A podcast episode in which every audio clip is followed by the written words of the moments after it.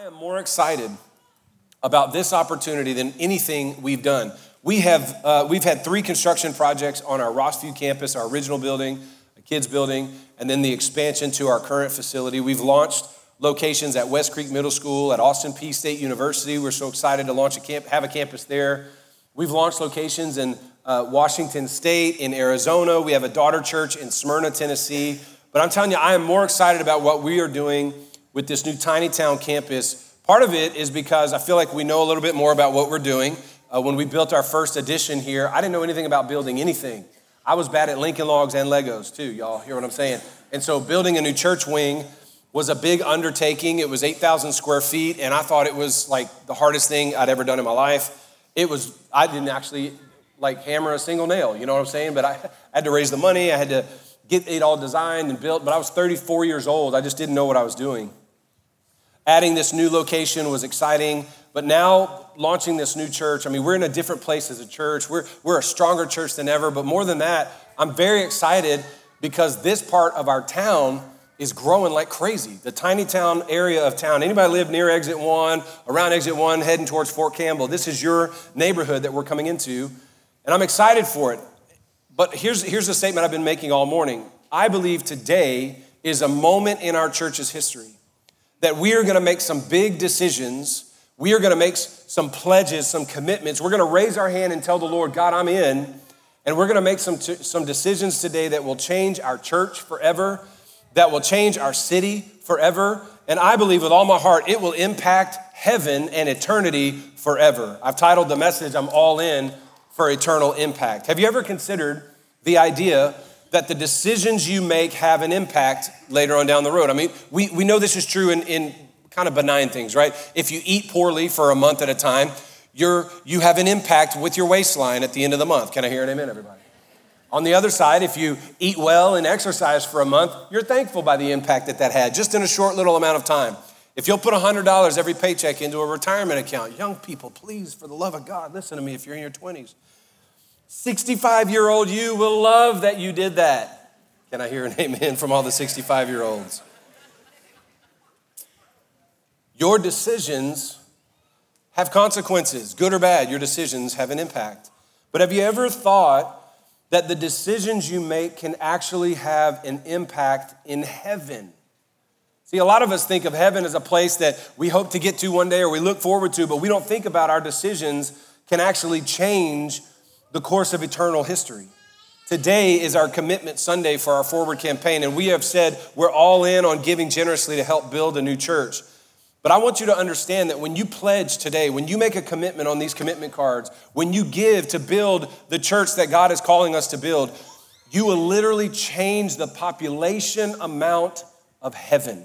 I mean, can you believe that? One of my overseers, the overseers of our church, and, and I call him the bishop, his name's Dino Rizzo. He says, We want to do all we can with our lives to plunder hell and to populate heaven. Can I hear an amen from the church today? Let me say it one more time. He says, We want to do all we can with our lives to plunder hell and to populate heaven. That's what I'm talking about. I want to give my life to do something. I want to give my resources. I want to be useful to God to make hell a smaller place and heaven a bigger place. I've shared this idea recently. I've said, Could you imagine if all of us at Life Point got to heaven, you know, one day and we're with the Lord forever. It's gonna be amazing. They're gonna have peanut butter and chocolate fountains everywhere. Y'all hear what I'm saying?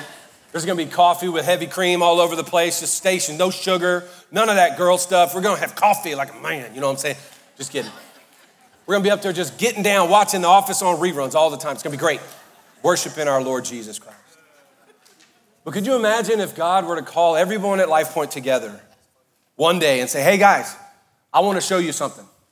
And everyone that was ever a part of Life Point Church during this season, we got to go into this big old theater, you know, thousands of seats. It's going to be like a, an amazing, just IMAG theater, you know, whatever. IMAX, is that what yeah, I'm clearly a movie guy. So huge theater. They're going to have tons of popcorn with extra butter on it because bless God, there's no, there's no weight gain in heaven. Hallelujah. We're going to go for it.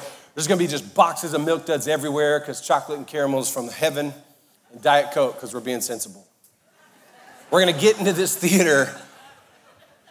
And could you imagine if God said to us in that theater, I want you guys to see every face that is in heaven now because of what you guys did when you were in Clarksville? Could you imagine sitting there and just watching the names of faces roll across the screen? And some of you will be sitting in the audience going, Oh my gosh, that's when I got there, 2018, in that building on Ross. Oh my goodness, I can't. And you're sitting in the audience watching yourself come, because that's some of your story. And we just got to watch the thousands and thousands of people that get to go to heaven because of the decisions that we made to be obedient to Christ now. Wouldn't that be amazing, everybody? I feel like I want to get to heaven one day and say, hey, God, did you catch my movie idea, by the way? I just want to know if that's possible. Building churches is the best way to populate heaven and plunder hell. Some people think we need to get back to door knocking or evangelistic outreaches or big events. Listen, statistically and culturally, the best way to reach people who are far from God is to plant more churches.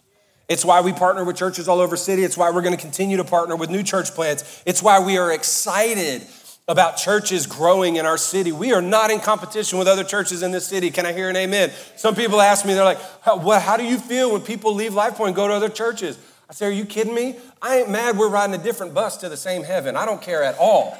You hear what I'm saying? Plus, we need their seats. I mean, we need the room. So I don't want you to leave, but I'm saying we help Real Life Sango, Living Hope, First Baptist Downtown. We help all the churches, uh, Mosaic Church. We help churches because we believe that building churches is the best way to reach people far from God. And I just want to thank you in advance for praying, for giving, for serving, for inviting, for loving people who will come to your church. As we wrap up this series, just let me give you a few thoughts as we wrap up our forward campaign. Next week, we'll start a 10 week series in the book of Philippians, by the way. But today, I just want you to understand a couple things. First of all, God has done great things. If you're a testimony of God has done something great in your life since you've been a part of your church, can I hear an amen from anybody today? Praise God. Our whole story as a church is a story of God doing great things. Please don't ever tell the church story and start naming the names of people who lead it. This church is about Jesus and what he has done. There's a worship song by a guy named Phil Wickham called Great Things. And in the chorus, he sings, O hero of heaven, you've conquered the grave. You free every captive and you break every chain. Oh God, you have done great things. This is what we've seen over and over and over again. God has set thousands of people free from a life of sin and bondage into their sin. The, the, we have story after story of God breaking chains of addiction, bondage, despair, and hopelessness. I love to hear the stories of people who said, My marriage was falling apart, but God restored my marriage. My kid was far from God, but God rescued my kid and brought him back to faith. Of stories of people who said, I was sick and God healed me. I was far from God. I was blind, but now spiritually I see. I love the stories that come out of our church. It's a constant reminder that God is alive and we serve a good God who is still doing great things.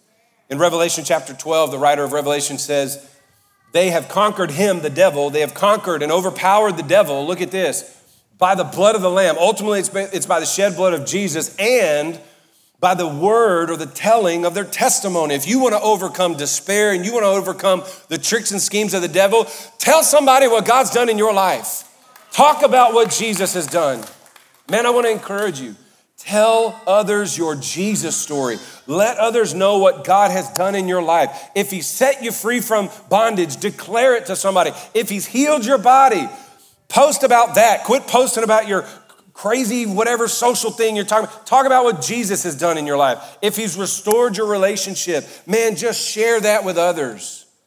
If He's done it, tell it. Over the years, God has done amazing things in our church. I could go on and on and on about story after story after story. We have bona fide miracles that have happened in our stories, healings that have taken place in our church. We've had miraculous financial things happen in our church that don't even make sense. They don't make sense. How many of you know God math is not the same as Algebra 1? Y'all hear what I'm saying, everybody? It doesn't make sense that we give and God blesses us with more than we gave away to do more for Him. It just doesn't make sense.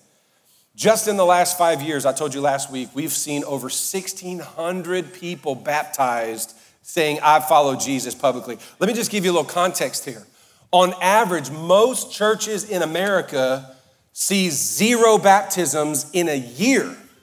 Zero. That means nobody's getting saved and no one's going in the, in the water to, to, to go public with their faith. Many churches in our country see zero baptisms, are declining in attendance, but God is growing. We've never had a year as a church without attendance growth, new salvations, record baptisms. 1,600 people just in the last five years. That is amazing to me. As a church, in the last five years, I shared with you last week, you've given away over six and a half million dollars to missionaries, church planters, and helped with local and national outreach partners like YAPAC, Free International, and Convoy of Hope. One of my favorite questions to ask people recently hey, could you tell me your life point story? And I'm telling you, it is, it is amazing what God is doing because we built a church, because we've committed that we're gonna follow Jesus and we're gonna do what, listen, we ain't a church for drama. Can I hear an amen? Save the drama for your mama, y'all. We ain't got time for that. We ain't fighting around here. We ain't trying to be dramatic and crazy and no, no, no. We're on mission. We're trying to reach people. We're trying to love people. We ain't spun up in all that gossipy, juicy drama tales. We ain't doing that. No. We are a church that's about changed lives. God has done great things. Man, I get emotional when I think about the great things God has done here. I cannot believe that the God who saved me lets me be a part of seeing others saved. I can't believe the God who set me free is using me to help other people get set free. I can't believe it. What an amazing God we serve. And if he's done it before, he'll do it again. How many of you believe God will do more? God will do more. It's why we're building a church. Some people have given pushback. I don't understand the pushback, but I get it. I'm the visionary, the dreamer, and I'm always thinking way ahead. And people don't think like I think. But the pushback has been don't we have enough people? We already have a church. Why do we need to build more? Well, hell is getting bigger all the time. Hell is growing at a rapid rate. And only, listen to me, only the church of Jesus Christ has the message to depopulate hell. Only the church of Jesus Christ has the message. No other religion has the message to depopulate hell. Nobody but the church. Christians of all people should be most excited about doing more to expand heaven. As long as there are lost people in our city, we got more work to do as a church. Can I hear an amen, church? Come on now. So we just believe God's gonna do more. Let me just talk as a visionary for a second. Let me just dream out loud with you, please. Going forward, I want you to know God's on the move. I've said it for years. The God who never changes is always up to something new. When we moved to Clarksville, Stephanie and I and our two little girls, we had no idea the kind of growth God would bring here. In fact, when I moved to Clarksville, my friends were like, I've never even heard of Clarksville. Where is that? My only friends that had heard of this place were fans of the Monkees. Take the last train to Clarksville. Okay, anyway. I've heard that's a war protest song. Have y'all heard that? Anyway, when we moved to Clarksville, my friends had no idea where I was going. I was like, man, this place is amazing. I was speaking in faith because I didn't know either. But we had no idea the kind of growth God would bring to our city. Now, notice I said the growth God would bring. We had no idea that God would use his church so powerfully in our city. Listen, just let me tell you the truth here. Some of you guys, I'm looking at a friend over there, y'all have been around, some of y'all have been around this city in the church world for a long time. Never in the history, I've got pastor friends that constantly say, Cal Hampton, a second mile church, he'll say, I've been in this city my whole life. I've never seen churches get along so well, and pastors get along so well, and pastors united to reach a city so well. I, I mean it. I am friend. All these pastors are friends of ours. We get. I got pastors coming to preach from Clarksville this year, we're swapping pulpits. Some pastors like, Aren't you afraid your people will leave and go to another awesome church? No, I'm not afraid of that. But I'm telling you, God, I think God blesses when the churches of Christ, Jesus, come together and say, We want to move in our city to the glory of God.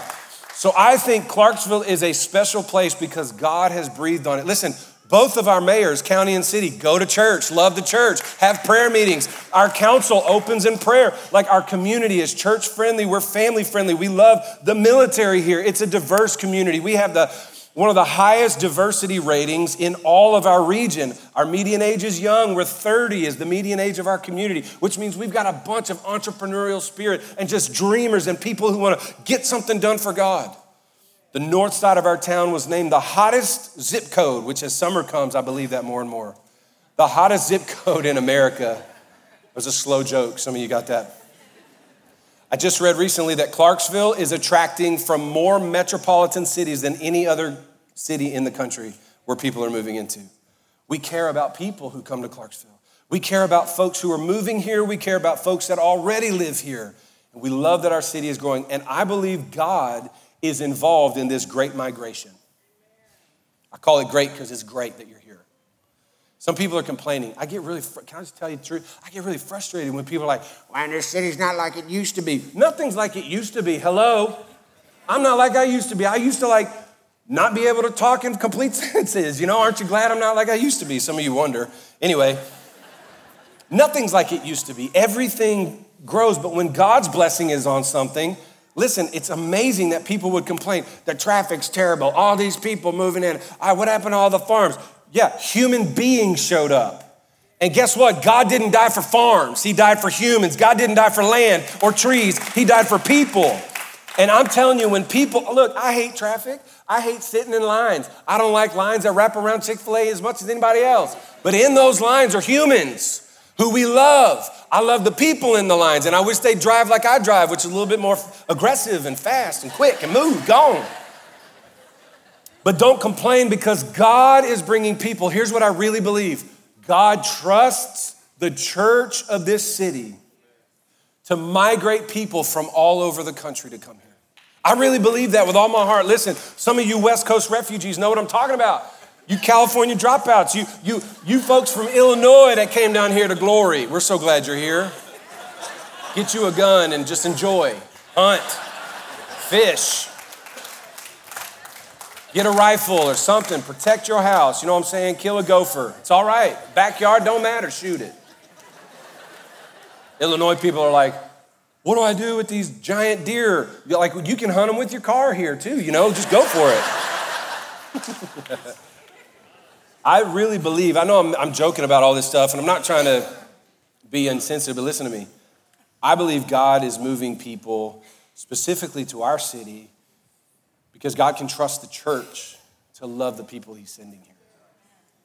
I just believe that. I, like my filter is the kingdom of heaven here when I'm talking about this stuff. I'm fully convinced God's involved in this because people like you and me love people that He's sending. And we love what God's doing, and we love the people He's sending. We're not just sitting here with our arms crossed in judgment, going, I can't believe the type of people that are moving here. They can come, but they better keep their values. No, no, no. They need to come and learn our values of the scripture. And I don't care what kind of crazy you come in with, we're going to teach you the good news of Jesus, and we're going to let you know Him, and we're going to let Jesus change your life. Oh, man, get me preaching here. There's a bunch of churches in our city who feel the same way. We're excited. And we're building a church. We're building a church, guys. I mean, you read the New Testament and it's all about building churches. And we're still doing it. We're building a church because, because we share God's heart for people. Jesus was talking to his disciples in Matthew 16 and he asked his disciples, he says, Who do people say that I am? And they kick back and they say, Some people think you're Elijah, come back from the dead, reincarnated. We don't believe that craziness, right? They said, Some people think you're John the Baptist again, you're some other prophet. And then Jesus looks at his disciples and he says, Okay, regardless of what they think, what do you, who do you think I am? And let me just pause and tell all of you you need to know Jesus and you need to know who he is. Don't worry about what other people say about Jesus. Some of us have built our whole theology about what non believers think about Jesus. Quit worrying about what the world thinks about Jesus, and you get to know Jesus and know him for yourself. He says, Who do you say that I am? So then Simon Peter, this is an interesting play on, the, on, on words that, that Matthew records both of his names. Simon Peter replied, You are the Christ, the Son of the living God. Now, Jesus responds to him. By the way, this is still our confession. Jesus is the Lord, He is Messiah, He's the Christ, and He's God forever. Can I hear an amen? Jesus answered him. This is so interesting. He says, Blessed are you, Simon Bar Jonah, which means son of Jonah, Simon, Jonah's son. He says, For flesh and blood has not revealed this to you. Notice, Jesus is calling Peter by his birth name. I'm just going to nerd out for just a second here. Y'all remember the story of Peter when Jesus met him back in the beginning of Matthew and Mark's gospel? He borrows his boat, preaches to a bunch of people, a bunch of folks get saved, and he comes back. He's like, What's your name, man? And he goes, My name's Simon. He's like, Nah, it ain't. It's Peter. That's just Jesus, the baller, just changing names on. I'm just going to start doing that to people. What's your name? Tabitha. No, it ain't. It's Christine. If I don't know your name in the lobby, I'm just trying to be like Jesus. I'm just gonna make up a name, Tim, whatever. Anyway, there was actually a prophetic reason why Jesus decided to call Simon by another name. But notice what he says here Blessed are you, Simon, son of Jonah. That's what your dad called you. Look what he says. For flesh and blood did not teach you this. Like you didn't know that I was the Christ. You didn't know I was the Son of God because your daddy taught you this. Look what he says but my Father who's in heaven taught you this. In other words, this is a spiritual thing. Jesus said, Nobody comes to me unless the Father draws them. That's what we want people to experience with our church, not what your, your father or your family of origin or what your friends say about Jesus. We want the Father of heaven to teach us about Jesus. And then he says, And now I tell you, you are Peter, which in the original language means rock. And he says, and on this rock, not the rock of Peter. If you came from a Catholic tradition, you've been taught your whole life that the rock of the church is St. Peter. Jesus did not build his church on any man, but he built his church on the rock of a confession that Jesus is the Christ, the Son of the living God. That's what we still confess. Look what he says You are Peter, rock, and on this rock of what you just said, Remember, he starts by, Who do you say that I am? And Peter goes, You're the Christ. You're the Son of the living God. And Jesus says, And because you've said that, I can build around that. And on the rock of that confession, look what Jesus says I will build my church, and the gates of hell will not prevail against it. I want you to understand the heart of God is to build his church, to plunder hell, and to grow heaven. And as long as we stay committed that Jesus is Messiah, Jesus is Lord, Jesus is Christ, he is God of all, God is going to continue building his church with us. Can I hear an amen, everybody? So we're building a church because we have a heart for God's heart for people. We're building a church because we have a heart for people far from God. I don't know if you care about lost people, but you need to. If you're going to serve Jesus, you need to love what Jesus loves and he has a heart for the missing. In Luke chapter 19, there's this beautiful story of Jesus. He's coming into a town, and, and there's a, a, a small statured man named Zacchaeus. He's a tax collector, grew up Jewish, but then he became a Jewish extortionist. He's taken money from his own people to fund the Roman roads and the Roman pagan temples, and he's cutting off the top, making himself very wealthy. Well, Zacchaeus had heard about Jesus, and he's trying to, he'd heard Jesus is coming to town, and he's trying to see Jesus with his own eyes. And the Bible says that this crowd was so big that it was pushing Zacchaeus, who was short in stature, from seeing Jesus. Pause. I just want to say sometimes, church, we're so good at being around Jesus, we don't realize we're blocking others from seeing him. So Zacchaeus is trying to see him, so he climbs up a sycamore tree to get up there, and Jesus sees him in the tree, calls him down, and says, Hey, I'm coming to your house for dinner. Guess what the religious people did when Jesus went to Zacchaeus' house for dinner?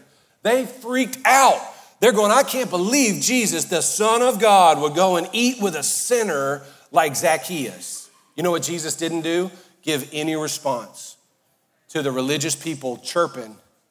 They all they saw was Jesus eating with sinners. All Jesus did was talk to the sinners he was eating with. Jesus has this encounter with Zacchaeus. Where Zacchaeus' immediate response was to go all in with Jesus. He said, I'll follow you anywhere. I'll give whatever I can away. I'll repay everything back, not two times, but four times. I'll tithe as many times as you need. He's, he met, and Jesus said, Salvation has come to the house of Zacchaeus today. And then he makes this comment to his disciples. He said, For I came to seek and to save the lost. We are building a church for people who've never been to church before. We're building a church for people who've never been around Jesus. We're building a church for people who don't love God, who are actually God haters, atheists, agnostics, antagonistic towards the church. We're building a church for them because Jesus said, I came to seek and save the lost. See, a lot of times when you build a church, Christians go, Oh, yeah, you're building this for us. Yeah, you can go. No problem. You can help us do it. Awesome. Serve it, pray in it, Give to it, great, but we're building it to reach people who haven't come yet. Can I just pause and ask this question? We opened this building in 2017 at Rossview campus. Since 2017, how many of you have come to Life Point Church since 2017 when we opened this building? Come on, raise your hand for me. Yeah, we built it eight years ago. We were praying for you guys. We go, we're going to build a building for people that haven't even been here yet. And if I, I don't want to embarrass anybody, but I know just looking around the room, there are many of you here that didn't know Jesus Christ before coming to this church, and we especially built this place for you. Jesus said, I've come to seek and save the lost. We're building a church for people far from God. We're also building a church for people who left the church. Man, I'm raising four kids in church. And, and it's, it's already enough pressure that their dad does what he does, and my wife, we do what we do, but, but I got to raise my own kids to have a prayer life and read their Bible. And they, they're, they're normal kids like everybody else's kids. One of my greatest prayers every day is for my kids to serve Jesus for their whole lives. And I know every parent feels the same way. Statistically, it's daunting stats about kids who leave the church after leaving high school. Many of us have friends that have come in and left the church, and we're building a church for those who have left. In Luke 15, we see this beautiful story. It's one of my favorite chapters of the whole Bible. All of Luke 15 is brilliant. Jesus uh, is spending time with sinners. Here's what it says The tax collectors and the sinners, look what it says, they were all drawing near to Jesus. There's something about Jesus that's attractive to people who don't know him. Can I just tell you, like Christians, I think unchurched people are really interested in Jesus. Sometimes they're not very interested in us. We got to fix that. Gandhi said, I love your Jesus. It's your Christians that I don't love that much. But Jesus had a way of attracting people. The tax collectors, the sinners were all drawing near to him. And again, the Pharisees and scribes grumbled. They're clapping back, saying, This man receives sinners and has meals with them? And so Jesus doesn't even respond to their, their complaints. He just tells a story. He tells a parable and he says, What man of you, having a hundred sheep, if he's lost one of them, you don't leave the 99 in the open country and then go after the one that's lost until he finds it. Like he's saying, you don't just do like a three minute, like look over the horizon and go, eh, well, I got 99 more. Eh, it's okay. I'll just have the boy and girl sheep, like go build me another one. He goes, Which one of you with a 100 sheep, you lose one? Don't you leave the 99 to go chase down the one until you find it? Now, watch this. And then when he's found it, you lay the sheep on your shoulders rejoicing. Can I tell you something? Like going after those who have left the, the family of God, it's hard work and it's a heavy load. If you go after a sheep out in the wilderness, you don't just go look at the sheep and go, get back over there to the sheepfold. No, no, no. It'll still wander off like a dummy. So the shepherd has to pick that 80 pound sheep up with ticks and gross and poop on its wool and everything else pick that sheep up and put it around its neck and carry that sheep all the way back. The labor of going after missing sons and daughters of God is high. The cost is high and it's exhausting. And listen, you know why it's important that the shepherd would carry it back? He could just tie a noose around its neck and drag it back. But the shepherd would choose to carry it close because, notice the shepherd's rejoicing because I found my sheep. But why would he carry it around the neck? Because the whole time back, that shepherd is whispering into the ear of the sheep, reconnecting the voice of the shepherd back to the sheep. You know why sheep wander? Because they lose the voice of their shepherd. And that shepherd's decision is I'm going to talk to you. I'm going to remind you I love you. I'm the voice you need to follow. Don't follow the voice of another shepherd. Don't follow the voice of culture. Don't follow the voice of your inner self. You need to follow the voice of the shepherd who loves you. And notice the whole drag is with rejoicing because he's saying, what sheep shepherd doesn't rejoice at finding, he goes on to say, and then when he's come home, he calls all of his friends together and says, Rejoice with me, for I've found my sheep that was lost. Man, I love this. When have you ever been to a party celebrating a lost sheep that was found? The next story is a woman who loses one coin. She got a whole bag of coins, loses a coin, flips her whole house upside down, pulling up floorboards and everything else. And when she finds the coin, throws a massive party for all the neighbors. Can you imagine this? Jesus is saying the point is we celebrate like crazy when one person comes back to Jesus. And listen, she can you imagine going to this party? Hey, we're throwing a huge bash. We got DJ Khaled scratching record. You know, what are we celebrating? We found a nickel. But it's a precious nickel. Well, don't you have more nickels? Yeah, but I missed this one. Don't you have more sheep? Yeah, but I this one was lost. And, hey, church, don't you have enough people? Not as long as hell keeps getting bigger. Not as long as hell keeps getting bigger. Jesus says, Just so I tell you, there will be more joy in heaven. We have an eternal impact. Can you imagine the joy shouts that are happening in heaven? There will be more joy in heaven over one sinner who repents. Did I tell you 1,600 baptisms in five years? That's a lot of joy in heaven. Over one sinner that repents than over the 99 righteous people who no longer need repentance. Can I, can I say this for you another way that's a little offensive? Can I just get in your business for just a second? Can, is that okay?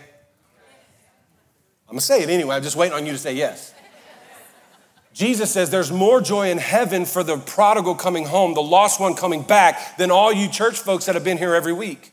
And I'm afraid sometimes Christians, we think God's so enamored with us The fact is, God's glad you're here, but He's really hunting down the ones that aren't here yet. And listen, when one person comes back to faith, all of heaven erupts. When you show up for church again, He's like, I'm glad you're back. A lot of Christians think we're so important to heaven.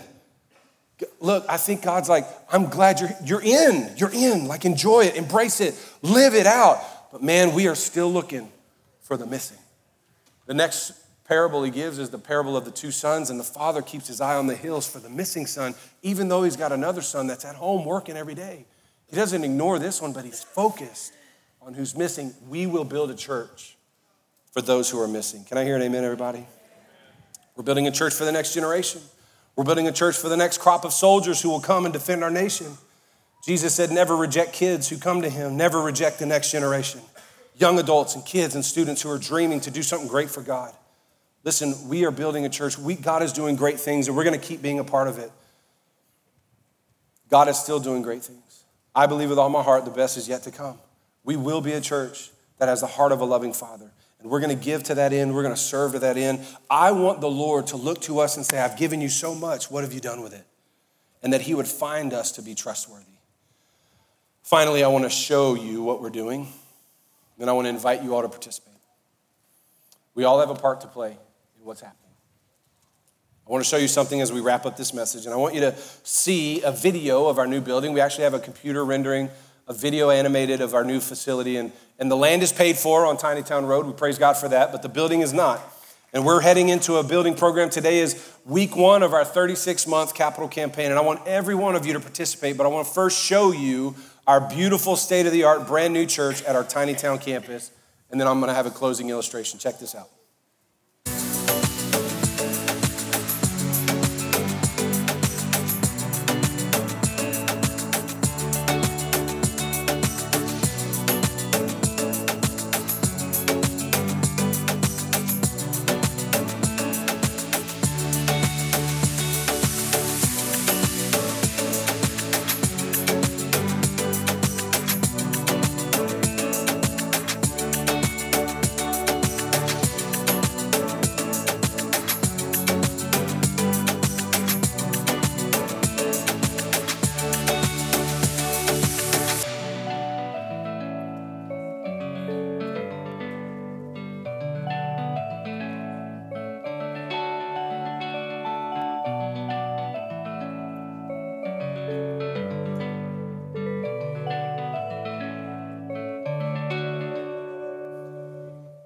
Are you excited to see our new building, everybody? Aren't you pumped? I can't wait. I just believe with all my heart this is where God's leading us next, and I'll never apologize for being a pastor who wants to reach more people for Jesus. Never. I, I just I can't wait. I think it's gonna be great. I want us to be all of us to be a part of this, and I'm really excited. It seems like a huge task. When I was a, a young pastor, we I, I was on staff at a church as music and youth pastor, and and um, we had a, a, baby grand piano on our stage. And about every month, we'd have to clear the stage for concerts we hosted. And I just know like 800 pound piano is not, I could do a 750, but 800 was just too much for me to carry on my own. But about every month, I'd have to clear that piano off the stage. And the only way it worked is if I'd get like six or eight guys around that piano, and then many hands make light work of heavy loads. And that's where we're at. We're looking at this new building, and how many of you know it's fun to dream and it's a cool video to see, but it's gonna cost us quite a bit. It's the most expensive thing we've ever undertaken, but based on the cost of labor and materials today, in today's building world, it's going to be right at $18 million. We are pressing ahead with this project. We've actually signed contracts. We're planning to break ground in the fourth quarter of this year. And we've actually ordered steel uh, either this past week or we're going to at the first of this coming week. And we are doing everything we can to, to do this on time, under budget, and to make a great building to the glory of Jesus Christ so we can reach people. And I'm asking every one of you to join me Join me in the giving to this campaign and making commitments over the next three years. As we wrap this message, I wanted to set a table for us, if you will, and I want to illustrate for you what we're building and why. I showed you the building, the actual renderings of what it's going to look like, but I want to have a dinner table that shows you the kind of place that we're building and the kind of uh, church that we're building together. This table, I'm calling it our forward dinner table. Any Southerners like to eat out? Come on, Jesus. Y'all hear what I'm saying? I'm, I'm Cajun and Southern, so I like to eat out twice a week. Y'all know what I'm saying? This table is going to represent what we're doing and the seats, and I've got some friends that are going to come up here and help me. This, these seats represent who we are doing it for. Listen, I, I, I love to have a great meal with friends, but we're building a church not for us. We're building a church for strangers, people we don't know yet. So imagine, if you will, that we are building this table at El Bracero or El Rancho Grande. Chips and queso are just flowing. Come on, Jesus. I want to ask some friends of mine to come up here. If Jack, if you would come up here first and, and join me at the forward dining table. Imagine that we're at this table and, and this table represents the people that we're inviting to this church. Just have a seat right here, Jack. How you doing? Man, I'm so thankful for this guy. The first person I'm asking him to represent for us is the person who's never been to our church before. In fact, never been to any church. The truth be told, if I can say it, may I? Jack gave his life to Jesus for the first time ever at Life Point within the last five years. He moved here from California, and his first time to meet Jesus was here. He and his wife, and his wife Stacy, who's recovering from cancer, and we praise God for that as well. God is so good.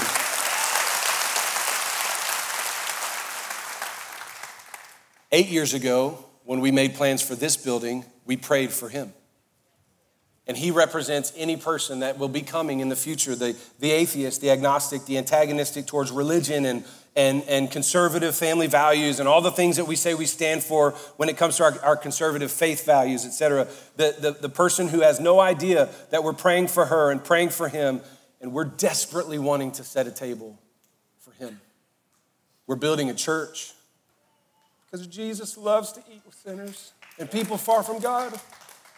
And this first seat is about who we're after people far from Christ. I'm gonna ask my friend Dustin to come up here and help me out as he represents the next generation. I love being a church for people.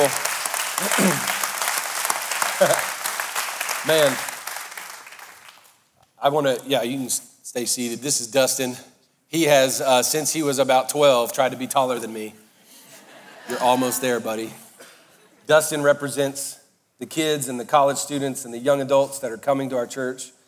He represents the Kid Point volunteers and the Dream Teamers that will come up and serve all of our little babies and, and serve on the stage and become a pastor one day or, or find a calling or meet his wife in our new location.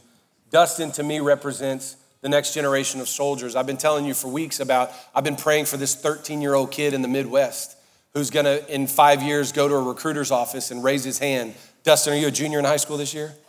A senior. Okay, and available, ladies. Uh, Dustin, Dustin may raise his hand one day and offer himself to serve our country and get his first duty station. Some kid somewhere in America is going to come to Fort Campbell as a brand new soldier, as an E3, and he's going to come to the barracks and they're going to say, Hey, what are you doing this weekend? They're going to say, Dustin, come with me to church. And he's going to walk into our new building and he's going to give his life to Jesus and he's going to find purpose and he's going to see how serving the military is a calling from God. And we're going to develop and disciple somebody like Dustin who will serve Jesus.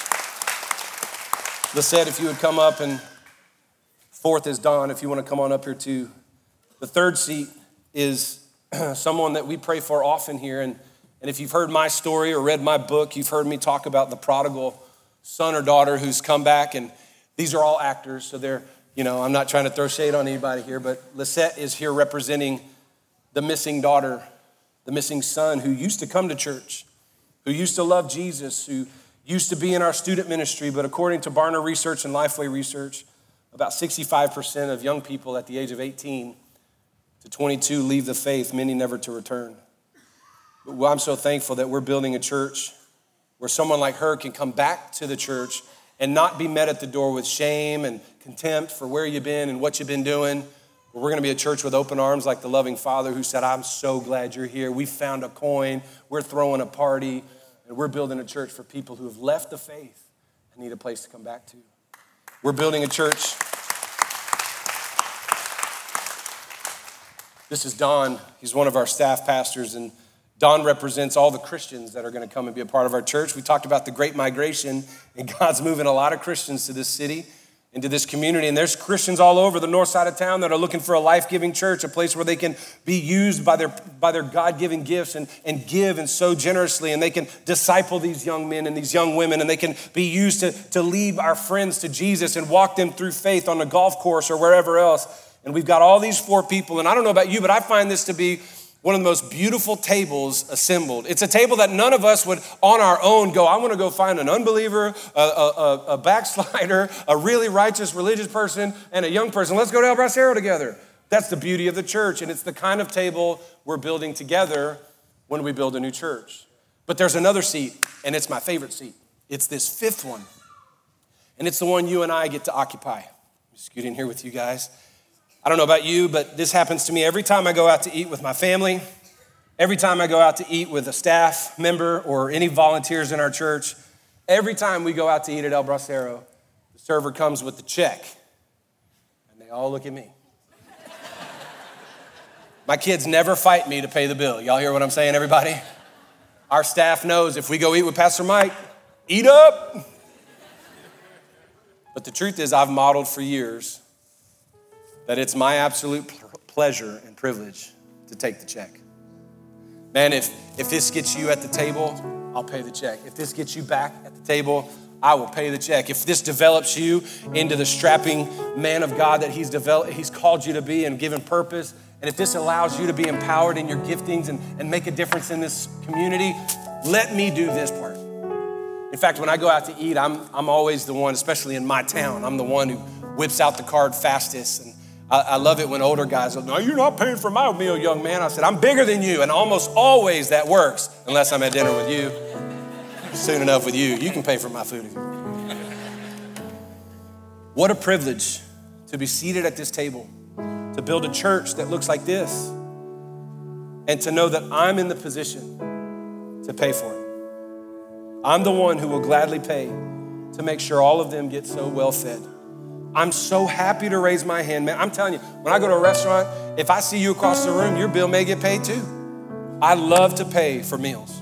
And that's what I'm asking you to do today. I'm asking you to long for this table, to pray for this table, to desire to be a church that looks like this table, where God is changing lives. I'm asking you to raise your hand today. By, by raising this forward card, if everyone would take it out, you have a copy of it in front of you. There's a QR code. You can do it there digitally or you can do it in paper. But I'm asking you to raise your hand to take up the check with me. We've been praying this prayer the last two weeks. We've said, Lord, everything I have belongs to you already. How would you like me to give away your money? We started with that in Psalm 24 1. The earth is the Lord's and everything in it. We said, God, everything I have is yours already. How would you like me to give away your money? Some people have criticized this campaign or pushed back and said, Why do we need another church in town? There's churches on every corner. I don't know if you know this or not, but there are way more people not in church than in church. And people say, Well, they just want more money. Okay, Philippians 4:17 is my pushback on that verse. I promise you we're not after your money. Paul said, It's not that I seek your gift, I'm not after your money. He says, I seek the fruit of your giving that will increase and will be to your credit. Remember that film we're going to watch in heaven one day? When we get in that theater and God goes, Come here, look at who you reached. Look at what you did. Can you believe he and his wife, who came here from California migration, they were early adapters right here. And they came to Clarksville and popped into a church, gave their life to Jesus because seven years ago somebody gave thousands of dollars to build this place.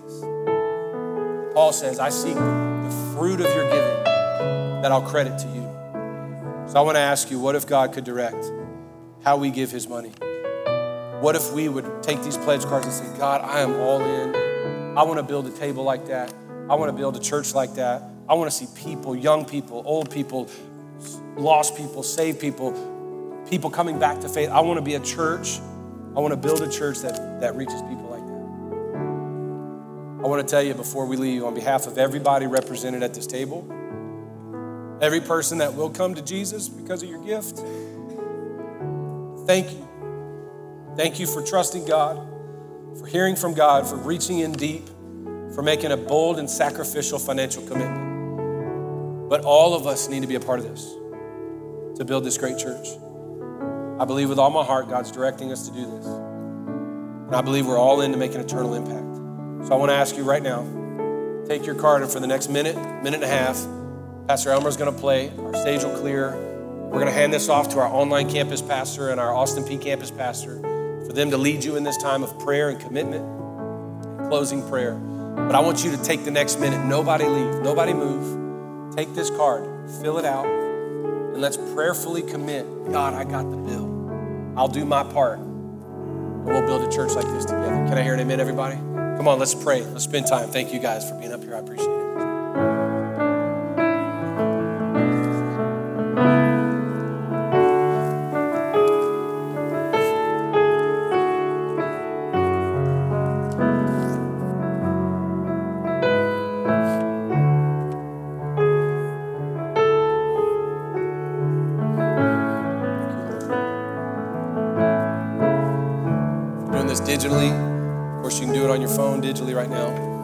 But I'm asking every family to join us to do something. You've prayed and sought the Lord. Now obey God and do what He says. As you leave today, our ushers will be at every door.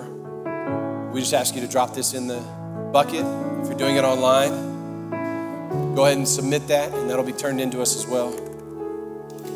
And again, on behalf of everyone represented at this table, everybody that's coming, thank you. I want to pray over you. I want to pray over these cards. If you would just open your hands to the Lord. If you're holding your pledge card, just hold it up and let me pray over you or your phone if you did it digitally. Lord, in the name of Jesus, we thank you that you have called us to do this. You've invited us to be a part of this great endeavor to build your church. God, we know the gates of hell will not prevail against the church of Jesus Christ. We confess Christ as Lord. You are God forever. You are the only way to salvation, and we believe it in Jesus' name. Lord, I pray over every family, every member of this church making commitments today that God, you would provide everything you put on their heart to give, that Lord, you would provide everything else they need to live their lives and to thrive and to, to flourish and to be a blessing to others. God, I'm asking as every family participates to do something, that Lord, this is an all play, it's an all in, that no one would be left out, that God, you would make a way and bless each and every one of them in Jesus' name. And we thank you now, Lord God, that you're going to help us reach so many people for Jesus as we continue to grow as a church.